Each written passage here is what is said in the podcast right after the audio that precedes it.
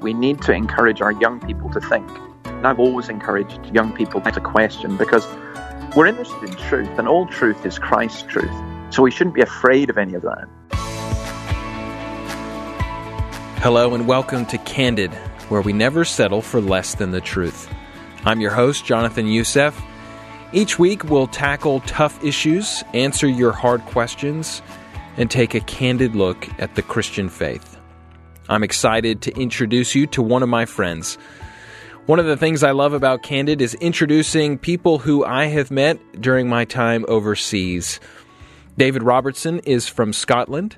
He was a minister and apologist there for 18 years before moving to Australia to help serve in an evangelistic outreach. He's a gifted apologist who can explain complex theological truth in a simple and engaging way. He has written several books, including the Dawkins Letters. He has the Wee Flea blog, and he has recently released Ask Real World Answers to Real World Questions. In it, he takes questions from young people around the world about Christianity and provides simple but profound answers. David, thank you so much for being on Candid. Thank you. It's a privilege to be with you, all the way from Sydney. All the way from Sydney. So we've we're it's evening here and early morning there. We do appreciate you making the time to talk to us. You know, David, I wonder if you could just um, for those who maybe aren't familiar with you, um, uh, probably mostly in the U.S., just take a few minutes and and tell us a little bit about yourself and your ministry. Sure. Um, there are some in the US who will know me through the Janet Parshall show in the market because I do a show with her every month, but vast majority of people won't know, and neither should they. Um, I'm basically a Scottish Presbyterian minister uh, in the Free Church of Scotland. I was minister in a small Highland church for six years, and then for 27 years in a church that will be known to some of your listeners who know um, church history. It's the Church of Robert Murray McCheyne. Uh, I was there for 27 years. And then this year, I've come to Australia to do a uh, an outreach project called Third Space. I'm married to Annabelle. I have a son who's a church planter in Dundee, Scotland, with wife and two grandkids. I have a daughter who's in London and who just got engaged this week. And I have another daughter who's in the Blue Mountains in New South Wales, not far from here. And she's married and she also has two children. So Wonderful. I do a lot of writing. I have a, I'm probably better known as the Wee Flea of a blog that I write, uh, and a lot of people have followed that, and I've written some books and write articles and do various things. Well, congratulations on uh, your daughter's engagement. And my grandparents actually lived up in the Blue Mountains, so uh, we All have right. we have a bit in common there. David, you've written um, a handful of books, and uh, the one I want to talk about today is your most recent one, and it's called Ask. A S K, Ask, Seek, Knock. And uh, the subtitle is Real World Questions, Real World Answers. Can you tell us a little bit about this book? Well, what happened for me, it was quite amazing because um, I did a lot of work with children and young people in the church. And I see that young people have loads and loads and loads of questions. So initially, I was going to write something for 10 to 12 year olds but then I ended up contacting young people in about 21 different countries, and I asked them, not their youth leaders, but I asked the young people who were connected with church or going to church, to send me in any questions they would have. And I wrote this for 15 to 17 year olds. I got hundreds of questions. I distilled them down to 52. Um, obviously, your listeners are smart, so they'll have worked out one a week. Um, I left the questions exactly as they were and I thought I will just put a Bible verse, a Bible passage, some commentary, if you like, on the question, some discussion about it. My aim was not to say, here is the definitive answer, right. but more to show this is how you can think about it biblically. And then I put a further reading if people were interested, and a prayer and questions to consider. And I was really delighted with Christian Focus because they they weren't sure about it at all, and they decided to um, make it a hardback edition, which is unusual for a teenager book. and it's just gone remarkably well. In fact, it, it, sold out within a couple of months, and they've reprinted it. And I'm just really, really thankful that it's being used not just amongst young people. There's a, a market we weren't aware of, which is older people. Lots of older people are reading it, and you know, I packaged it for 15 to 17 year olds, and someone said to me, "No, no, no, it's 10 to 90 year olds." Um, and for me, it's been really encouraging because I think there are a lot of adults who don't want 7,000 word academic answers to questions, but they do want some answers.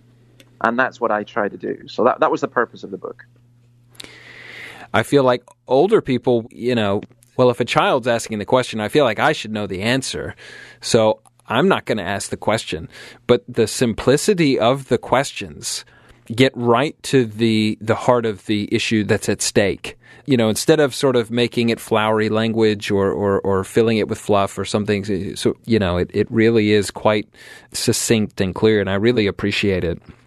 Thank you for that. I mean, because that was the intention. You see, I do a lot of what I guess some people might call apologetics. I don't call it that. I call it persuasive evangelism. But I do a lot of discussion and debates with people. And it's interesting. People say people aren't interested, and I don't agree. But I'll say this that the hardest questions I've ever been asked are from 12 year old kids. And I've been interviewed by BBC journalists, journalists from The Times, academics. None have been as hard as the questions from the kids. Hmm. My view is I have a very simple philosophy that if you can answer a question from a 12 year old kid, then you can answer anyone's question. But if you can't answer their question, you can probably answer nobody's. So, you know, th- th- that I feel is an area that God called me to. Hmm. Of the hundreds that came in from around the world, were there, uh, uh you know, and I, I know you've sort of um, you've distilled them to these 52, but were, was there one or two or three in particular that really were being asked over and over and over with regularity? Yeah. Now, here's the thing that really surprised me. Um, I thought that basically every country, every that you would get questions about suffering.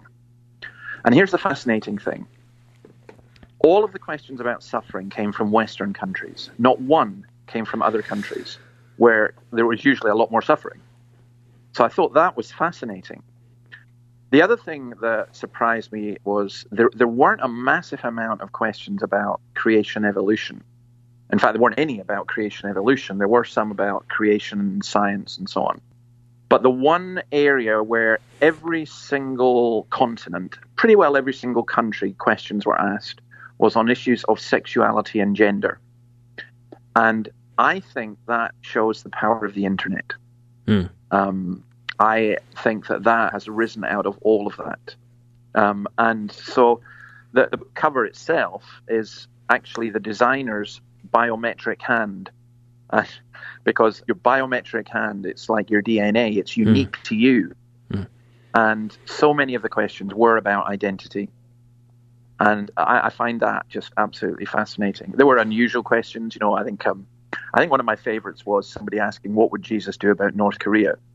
Um, that's a question that came from South Korea, rather. Hmm. So, you know, that just gave me an opportunity to talk about our relationship to governments and things like that, hmm. and to dictators and, and so on. So, yeah, yeah, I mean, questions of identity came from every single continent. That was the thing that surprised me the most.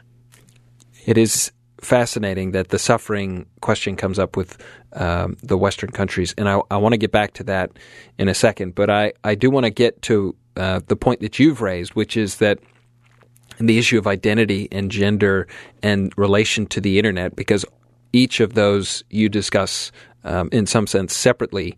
Um, I wonder if you could delve in a little bit um, on that. Maybe we start by talking about what the, the influence of the internet to this generation, and then as that connects and relates to um, identity and gender and all these roles. I wonder if we can just talk through that a little bit. Sure. So um, you're a teenager and you're going through what all teenagers go through, you know, hormonal changes, a whole bunch of other stuff. Maybe you're struggling with some different things and you're online and you're on YouTube or something. And then these videos come up. They've got millions of views of people who say, Do you know, I was really, really unhappy until I discovered that I was trapped in the wrong body. Hmm. And it's all very cleverly presented. And you start thinking, you know, maybe that's what's wrong with me. Maybe that's why I'm unhappy. And so a narrative is introduced which really messes around. Basically, your body's been mucked around already and that messes with your head. And so suddenly you start thinking, yeah, maybe you know, maybe that's the case. So, if, I mean, if, if any of your listeners were involved in counseling, they would know that it's extremely bad counseling to suggest to people things because you, as a counselor, are in a position of power. Well, when these things are coming on in terms of the internet, you'll say, oh, yeah, maybe. And the other thing with the internet, what you can do is you can gather. In fact, you don't even need to gather because it does it for you now with algorithms. People who are like you or people who think. So you, you have these things where they are unchallenged. Hmm. So people are watching this stuff and nobody challenges it because it's not permitted to challenge it and because they filter out um, almost automatically any kind of challenge. So uh, there is that influence. It's very quickly spread. It's very often very shallow. It's out of context. But because it's seen, because it's visual, because it's very emotional, people go, yeah, I can identify with that. Mm. And because it also can be done in private. So your parents don't need to know. Uh, you know, virtually everyone's got a mobile phone. You see it on your phone. So it's very, very pervasive and it's very, very insidious. Now, my argument is that the internet can be used for good, a lot of good. You know, we're rec- doing this recording over the internet. Hmm. So um, and I hope this is a good, you know. but, um, this is a good thing. It's a uh, good thing. Yeah, but I think the statistic was in my own city of Dundee, the city I've just left, 40% of 10 year old boys had seen really hardcore pornography on their phones. And I'm talking about stuff that would make you sick. I wouldn't, mm. I mean, I wouldn't even talk about it. And once they've seen that, they can't unsee it. You know, it damages them, it, it does so much harm to them. And I think there's an awful lot of that going on within the culture. Now, that's at the extreme end, but there are other ideologies that get taught into the, the whole of this, you know, which do a great deal of harm. So we need to be aware of it. We need to counter it by using it for good, but also we need, uh, I think this is where the church comes in, where the community of God's people, and that's also with the young people. That's why I wanted the young people to talk. I'll give you one example in particular. Jonathan, you know Sydney here, and you know that there's some marvelous Christian churches, mm. particularly amongst Sydney Anglicans. Right. And uh, there's a convention, thousands of Christians gathering up in the Blue Mountains. It's a wonderful, wonderful thing, you know. And I went and spoke at the main convention, but I also spoke to some of the young people. There was a same sex marriage debate, and I asked, How many of you here, if you'd been able to vote, would have voted against this same sex marriage legislation? And about, I think, 50% said yes. And then about uh, 30% said they didn't know, and about 20% said they would have voted for it. Now, what struck me was not when I discussed with those who would have voted for it, but with those who voted against or would have voted against. I said to them, Why would you have voted against? And virtually none of them could say. Mm. Because they kind of knew it was wrong because they'd been told it was wrong, but they weren't thinking about why. Mm. And I, I thought, no, this is not good. We need to encourage our young people to think. And so that's really where I've, I mean, I've always encouraged young people to question because, you know, we're interested in truth and all truth is Christ's truth. So we shouldn't be afraid of any of that. Yeah, I, I, you know, you're right. I think even from a parenting standpoint, even having a, a, a toddler at the moment, but but I'm realizing my opportunities for teachable moments um, yeah. Those moments not for me to just tell him yes or no while I am the parent and he is the child. You know, he, he, he should respect me and, and, and do as such. But there's a moment for me to have an opportunity to explain why why that's wrong, why that is detrimental to you, why it's my job to protect you, um, rather than just you know the authoritarian yes or no. Um, and and I feel like we we miss a lot of those opportunities, and obviously parents are missing that opportunity to have that conversation. And part of me wonders if maybe even the parents don't know the real answer; they just know it's wrong, but they don't know why or they can't explain themselves. Yeah, I think that we've we've become a little bit scared of thinking. So here's the thing: the reason I don't use the word apologetics is because people associate that with being a professor from Oxford or Harvard or whatever. Right you know, or if you're not Ravi Zacharias, then you know, you know, what's the point? That's what apologetics is for. But I argue, forget apologetics. We're talking about 1 Peter 3.15, being able to give a reason for the hope that you have. Right. And my argument is every single person can think. My father was a farm worker. In today's society, people would look down at that and go, oh, well, that means he was, you know, not particularly intelligent. And I go, no, no, that's not how it works. My dad would read Martyn Lloyd-Jones. He would read different books. You know, I mean, he left school when he was 13, but it doesn't mean that you're uneducated. It doesn't mean that you don't think. Right. And I just think people are intelligent in different ways. And I would encourage everyone to think and to work things out. That's Paul in Romans, you know, let your mind be renewed. Mm. You know, by the renewing of your mind. And I honestly think that if we shut things off, if we just say, well, I believe it because I believe it because I believe it, we're actually opening the door to the devil. Mm. It's not a solid ground to stand upon. Um, I want to just transition slightly to, um, you know, you, you, brought up this issue, and it's really kind of piqued my interest um, in the way that you've um, laid it out. But the issue of suffering coming primarily from Western countries and not from third world countries or, or countries where suffering is a is a more of a reality or there's more of it than a Western person might face. And I'm curious to get your thoughts on, on, or even if you've done the research, why do you think that is? Is this sort of a Western ideology that's somewhat new or, or, you know, where's this coming from? I think what it comes from is actually a really false view of God. And it's a kind of what I call God is my granddad theory. That we have this idea, we, so, so we'll pray, Lord, help me pass my exams. Lord, don't let my granny die. Lord, find me a nice girlfriend or boyfriend or whatever. And we think that that's what God does. That's what He's there. He's there to provide for us. And when He doesn't, we then go, "Oh, I don't believe in that God." Well, that's because He didn't exist anyway. Um, if you read in the Bible, in fact, I mean, God is much, much better than that.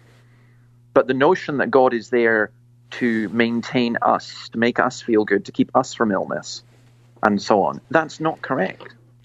And I think that the reaction against suffering is very often a reaction in terms of privilege and entitlement. I'm entitled to this. You know, I have the right. It's back to the human rights thing. I have a right. So, you know, I remember being in the States once, and I remember being at a Christian youth camp and just visiting it. And my two kids were involved in an accident in which a, a, steel rope wire had been left across a road, and they nearly had their heads sliced off them. They were taken to hospital and everything, but they mm. they they survived. and We're very thankful for them. Um, but the first reaction of the executive pastor of the church who owned it was, "Oh no, we're going to get sued." you know, and I just thought, no, this is the wrong. This is the wrong. I said, we're not going to sue the church. You know, it's an accident was a mistake. And the actual pastor said to me, David, but that's the mentality here. He said, you know, we just, we, we sue for everything. And I almost think it's a bit like we're, we're going to sue God. Right. You know, uh, when my granny died, I failed my exams. Well, that's it. I'm finished with you. You know, and it's just wrong. It's a wrong view of God. It's a wrong view of ourselves. It's a wrong view of the world. It's unrealistic. So I'll give you another, uh, the opposite of that. Um, now, I think you get Christians who wallow in misery, and that's not good either. But um, I think of a friend of mine who was a, a, lovely writer, and she became a writer after her husband died. She'd become a Christian, her husband had become a Christian, and then within a couple of years, he died, relatively young. And I remember talking to her, and I remember her saying, his, he always didn't, he never said, why me? He always said, why not me? You know, lots of people suffer and get sick, so why should I be excluded? Why should I be hmm. separate from that? And I think you find that. I mean, another example I'll give in just terms of my own ministry. I was a pastor in a small church up in the Highlands, and I remember there was a couple who didn't come to church, didn't like the church, but we got on quite well. And then their 18 month old baby died, and you know, it's one of these funerals you never ever want to do. It's an you know an 18 month old baby in a tiny white coffin, and and I, and I remember thinking they hated God before. This is going to be even worse. And the following Sunday, the mother was in church. And I, and I said to her, Why are you here? What are you doing here? I thought this was the last place she'd want to be. And what she said was, If there's no God, none of this makes any sense. so. Mm. Well, that that kind of leads me into even uh, the next thing. Uh, you know, one of the issues that I think comes up a lot um, and I, am curious if it came up a lot. Obviously, it came up at some point because it's in your book. But the purpose of life. Um, is this something that, that kids are thinking about a lot? Is that a question you received a lot, or is it more with older kids? Because I, you know, it's it's it's coming up a lot. We've just done a series on on suicide here, and and I think it tends to kind of come a lot to uh, a lot of it kind of comes on rests on that particular issue. And I'm just curious from from a young person's standpoint, you know, is that a thought process that's going through um, and being asked often? I think I'm reluctant to generalize. Sure. So what I would say is this: that it it depends on the individual person and their circumstances and their culture and so on. Sure. But I would suggest that what happens with this, you're much more likely to think about these things as a young person than you are as an older one. Right. I think it's why more young people are converted because mm. they're thinking the deeper questions. I think when you get beyond student age, you kind of, you know, you start thinking about you're busy you know, changing nappies and where are you going to get, you know, pay your tax and all that kind of stuff. I think there are a lot of teenagers who are thinking, you know, where am I going to get my next ice cream or what about this film or what about this computer game and so on. But I still think that underneath all of that, there is this underlying sense of, you know, it's, it's, particularly when you're a teenager. I think when you're very young as a child and you've got a secure environment, and mm. that's a big, big um, caveat. If you have a secure environment, you don't worry. You know, you you don't. You have three year olds pondering the meaning of life. but um, as you get older, you begin to ask questions. Now, I think that what happens is as you get older as a teenager, you begin to get answers that are false, but you put all your trust in them. So your meaning in life becomes sport, or your meaning in life becomes a girlfriend or a boyfriend, or your meaning in life becomes, you know, substance abuse or something.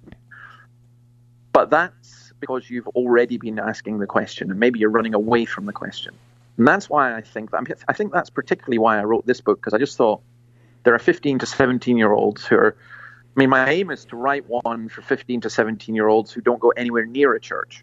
Uh, I'm going to call that one seek, but um, because I, you know, we, we need to seek them out. But I was thinking here particularly of young people growing up in the church, asking questions, but being a little bit afraid to ask them uh, in their church. So I'll give you one example of this. I did a, an outreach in a, a, a, secular bookstore once, and it was with a, a book I'd written called The Dawkins Letters. And anyway, this man came up with his daughter, and she was be 13 years old, and she was very awkward. Um, he was kind of pushing her, and she said, you know, she wanted to talk, and she basically just asked me to sign the book, which I did. And then she handed me a bit of paper. You know, when she went away, I looked at it, and on it was her email and a question that was really bothering her. And I just thought, why couldn't you ask it in front of your father? And I discovered basically that she thought it was wrong that she wasn't allowed to ask questions which were cast doubt upon God or the Bible. And I think that's a real shame. You know, we've it's like in the States, you know, you could go to a Christian school, you could um, grow up in a Christian home, and then let's say you go off to a university, um, and even if it might be a Christian one, actually, this will probably happen to you as well suddenly you're faced with things you've never faced before. And your Christianity falls apart unless it's been robustly tested. You know, so I think when you're younger, that's when the question should be asked. Yeah. I, you know, I, think that's, and I think you've said it, but th- that seems to be the main thrust of your book. I mean, you, you you're tackling the individual questions, but the issue is that there isn't or there hasn't been a, a place, a, a, sort of a, a, safe place for them to feel like they could come and ask, whether it's a parent or you're, you're in a church that sort of frowns upon, as if asking the question implies that you're heading in that trajectory or something. Um, and, and, I think you're right. It's it's we've taken the thinking out of life, out of uh, you know really core identity, meaning, purpose issues. Yeah.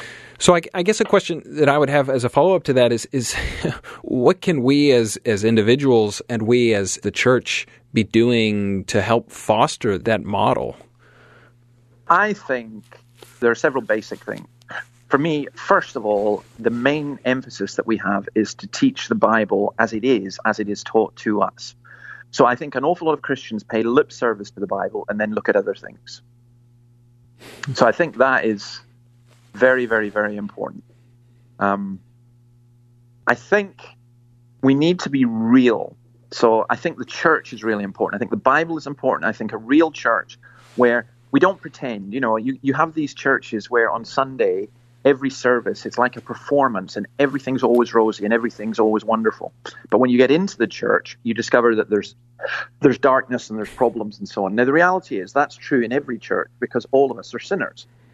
So I think we need to be much more realistic and much more honest and much more open than often we are um, because we give sometimes a wrong impression. And I think that prayer is absolutely vital. I think encouraging an atmosphere where young people feel free, not just young people, but feel free to ask questions. Now, you need to be careful because there are people who just want to cause trouble. There are people who are not asking questions, they're making accusations. And you need to you know, to be aware of the difference. I think as well in the church, we need to understand the culture we're in. I think a lot of us as we're we use some images here in third space, three in particular. One is an open door. We do think there's an open door for the gospel in our culture. But the other is that of shifting sands. That the, the cultural, the ground around us is like Indiana Jones heading for the Temple of Doom. You know, the ground keeps shifting and the spikes keep coming up. And we need to understand, and you'll understand this in Australian or Californian terms, you need to learn to surf the waves, not just stand against them. Mm-hmm. And then I think um, the other image we use is of living stones. The church is a community of living stones. And I think that's very vital as well. So, honesty, reality, looking to Christ, focusing on the word, the basics but live together in community. I think the community is very important. If one of the things that the internet does, which is very strange, isolates us. They talk about how it's connectivity, bringing the world together, but no, it's not. It's isolating people. So I'll give you an example of that. When I was in Dundee, we were looking to move the manse of the church that we were at, and we wanted to get one nearer the church.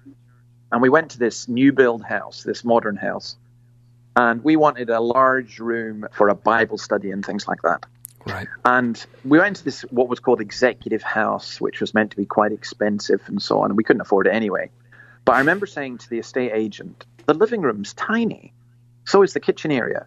And he says, "Oh yes, but that's the way people live nowadays." He said, "You should see the bedrooms. They've got you know computer points in each one. They've got you know." And I thought, "Is this what we've come to? This is mm. modern life, where the only room that matters is the bedroom." not the kitchen, not the living room, not the dining room or whatever. And I think that's where we're at in our society. And I think churches need to have community where young people are not separated. You know, you do, you can do separate things as young people, but where they interact with older people and that you know there are people that they can ask and discuss.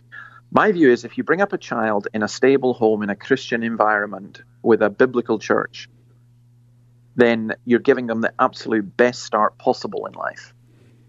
We've kind of covered this a little bit um, and, and, and sort of glanced past it, but I think you know if you were to say this is the one thing that I want really young and old people to walk away from this book knowing or understanding, what would you say that that is? That the Bible applies to contemporary life and to your life and speaks directly to it. That you don't need to make the Bible relevant, it is relevant. I mean, my argument is that the, it takes a particular gift to make the Bible irrelevant, but that's a gift that the church has developed quite well.